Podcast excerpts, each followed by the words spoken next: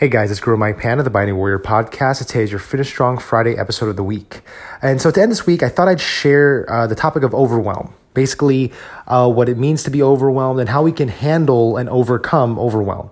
Um, and I'm really writing this, and actually, I should say, I'm actually speaking about this um, as a teacher. Okay, uh, for those of you who may not know, I am a full time teacher by day. Uh, I work for the Kickstart Kids organization. We teach character education and martial arts uh, to middle school students throughout the state of Texas. Uh, so that's what I do during the day. And um, you know, as we're going back into uh, a brand new school year uh, you know, there's a lot of us feeling a little bit at overwhelm. Uh, right now, here in the state of Texas, uh, I believe that uh, the vast majority of the school districts here, the public school system, um, is required to be remote, uh, basically to be working remotely for three weeks minimum. Uh, so basically, we're still doing the virtual learning thing with different standards, however, um, and we're having to be forced to learn how to use different forms of technology, different media formats. So, in, or, in addition to being a teacher, we have to be experts at media and computers and technology. And it is a little overwhelming. And, you know, speaking to my fellow faculty members, they're all feeling the same thing. My wife is a high school teacher in a district in our town, um, and she's feeling the exact same thing. Uh, you know, her, her, her colleagues are feeling the same way. So I thought I'd make this podcast episode, not just for teachers going back into this new, new uncertain school year, but also for anyone who feels overwhelmed um, and how we can handle overwhelm. So, I'm going to give a few tips. These are some of the things that I'm doing to to manage it and to overcome it. Uh, so hopefully it helps you out. So the first thing I do is in the morning I don't check my phone. Um, and I know that sounds really simple and really, really I guess, unusual because in today's day and age, like that's our first instinct is to check our phone. But that's part of the overwhelm problem.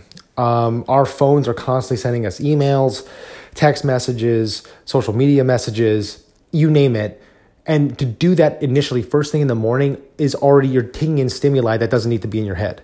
And it can create anxiety in a lot of people. So what I do, I honestly, I leave my phone on airline mode throughout the night. So those alerts don't meet me. The only thing I, I check my phone for, I, I touch my phone for is to shut off my alarm in the morning. But that's it. So I don't check my phone in the morning. And what I do instead is I'll hydrate. I've spoken about this in my morning routine episode if you look back a few episodes back. But I hydrate first and what I like to do after that, I like to forge my soul and my mind. So what I'll do is I'll calm my mind first and I'll work on, you know, breathing and calming myself. And then I'll go into meditation and prayer. That's what I'll do.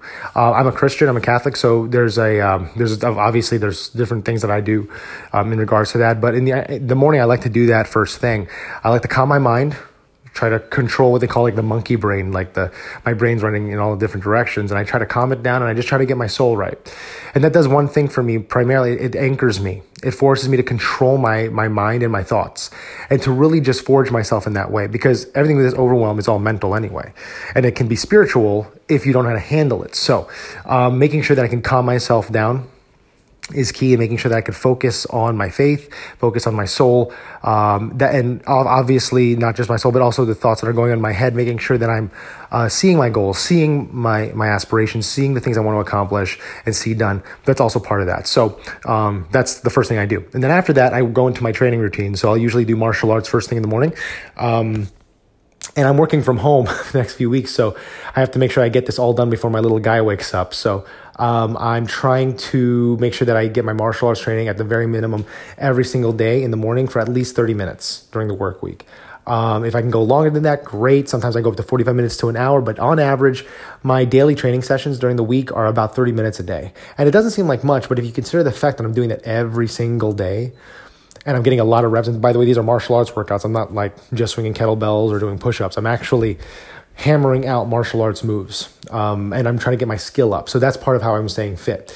That's my fitness routine in itself is just make sure, making sure my training is consistent. So i do that. And what that does it keeps my body strong right? It keeps my by building a sweat by by pushing myself physically i'm able to push myself mentally and spiritually. So and i've spoken about that in the past but that's something that i do. So those uh, practices those rituals i do in the morning i call this my armoring period and what does that mean? So basically, I'm building armor around myself because I know the moment that the day starts, as soon as I'm done with that work and I shower and I clean up, I know I have work to do. I got to focus on, on the virtual learning for the kids.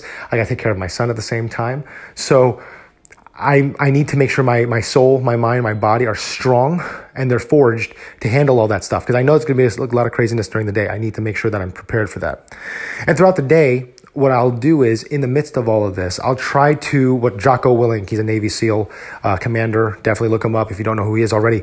Jocko Willink talks about prioritize and execute. So if you are given a bunch of tasks and it feels overwhelming, take the first most important task, put the top of the list, and eventually execute them one at a time. Make sure that you're taking care of them one at a time.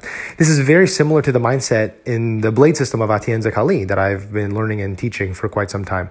Um, Tuhon Karl taught me that when you're facing multiple attackers, right, and actually Atienza Kali, for those of you who don't know, specializes in dealing with multiple opponents when you're facing a group of people and they're trying to hurt you, you don't fight them all at once. You can't fight five people at once.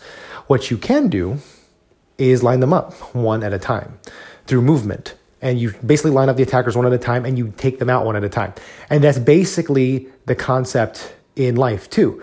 If you're getting overwhelmed and you feel like you're getting attacked by a bunch of things, take a step back, prioritize and execute, handle them one at a time. And eventually it'll be done. All right, but don't stay in the overwhelm, don't stand in the fear. You need to knock them out one at a time. Okay, so making sure that you're prioritizing, executing, taking on each battle one at a time, one thing at a time is key. And then after all this, when you get home and when maybe the workday is done, don't crack open a beer and veg out in front of Netflix. Don't veg out on social media. What I like to do, right, maybe about an hour before bed, 30 minutes, an hour before bedtime, I will have a ritual of another prayer time. Uh, and I do this again because I need to basically cleanse myself of the mental and spiritual overwhelm of the day maybe there was a lot of stuff that I didn't get done. Maybe there were things that I didn't do so well. Maybe there are things I'm, I'm trying to work through. I need to cleanse myself of that at the end, toward the end of the day. All right, because it's important to notice that note that yes, you armor yourself for the morning to prepare for the day, but when you go through that battle, that armor is going to be very bloody and very messy. So you need to have a process in the middle toward the end of the day to wind down and clean off that armor, so to speak. And I do that through prayer. I do that through meditation and prayer. And so um, that's basically what I do to handle the overwhelm, and I do it every day. And it, I'm not saying I got it down, I'm not saying I don't feel it. What I'm saying is that I can control myself and I can work through it. And right now, if you're a teacher, I feel you, I'm here with you. Um, if you're a parent working from home and you got to stay home with your kids during this time, I get it. It's overwhelming. But again, have those bookends, have that time in the morning, the time at night to take care of your mind and your soul, right, and your body. And then in the middle of the day, prioritize and execute. As you're going through the day, take it one thing at a time, prioritize and execute. It's going to be frustrating at times and tiring at times, but if you can make it to the end of the day, you won. All right, that's the idea. Okay, so I hope this podcast inspired you and motivated you. If you haven't done so already, please leave us a review on iTunes or Spotify. Uh, it would be a huge help to us. I appreciate you guys. Take care. God bless. Be the hero in your life.